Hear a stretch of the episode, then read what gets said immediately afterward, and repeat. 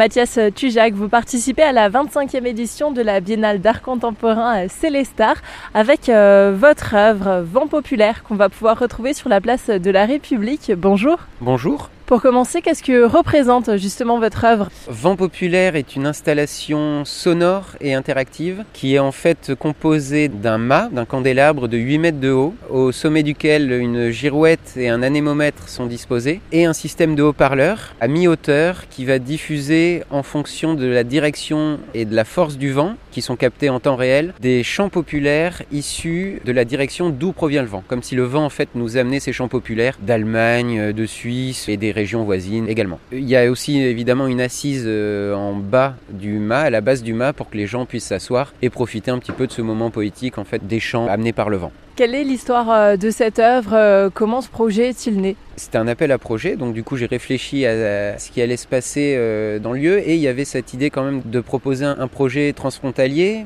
On est vraiment bah, proche de l'Allemagne, de la Suisse et Belgique un peu plus loin, mais il y avait cette idée en fait de pouvoir essayer d'éliminer ces frontières et de pouvoir ramener un petit peu de poésie avec ces chants qui se transportent avec le vent et qui viennent se susurrer à l'oreille. Il faut savoir aussi que le système de diffusion que j'utilise, c'est des haut-parleurs à chambre de compression qui sont ces gros pavillons qui normalement normalement sont utilisés pour des alarmes ou des heures un petit peu plus sombres de l'histoire aussi, pour avertir une population en cas de danger ou de problème. Et là justement, je voulais créer un contraste entre cette forme bah, qui rappelle d'ailleurs les gramophones aussi de diffusion euh, sonore et un son extrêmement euh, sensible et fin et bah, avec un niveau sonore euh, peu élevé pour parler un peu plus de votre art, en quelques mots, comment le résumer? Quelle est votre marque de fabrique? Mon travail est majoritairement sculptural, mais pas exclusivement. Donc là, euh, on peut parler de sculpture, d'installation. Ça dépend des contextes et des projets que j'ai en, route. Là, c'est une installation sonore, interactive, avec un ami qui a fait toute la programmation, qui est artiste également. Justement, cette œuvre euh, Vent populaire, comment a-t-elle été euh, créée d'un point de vue un peu plus technique?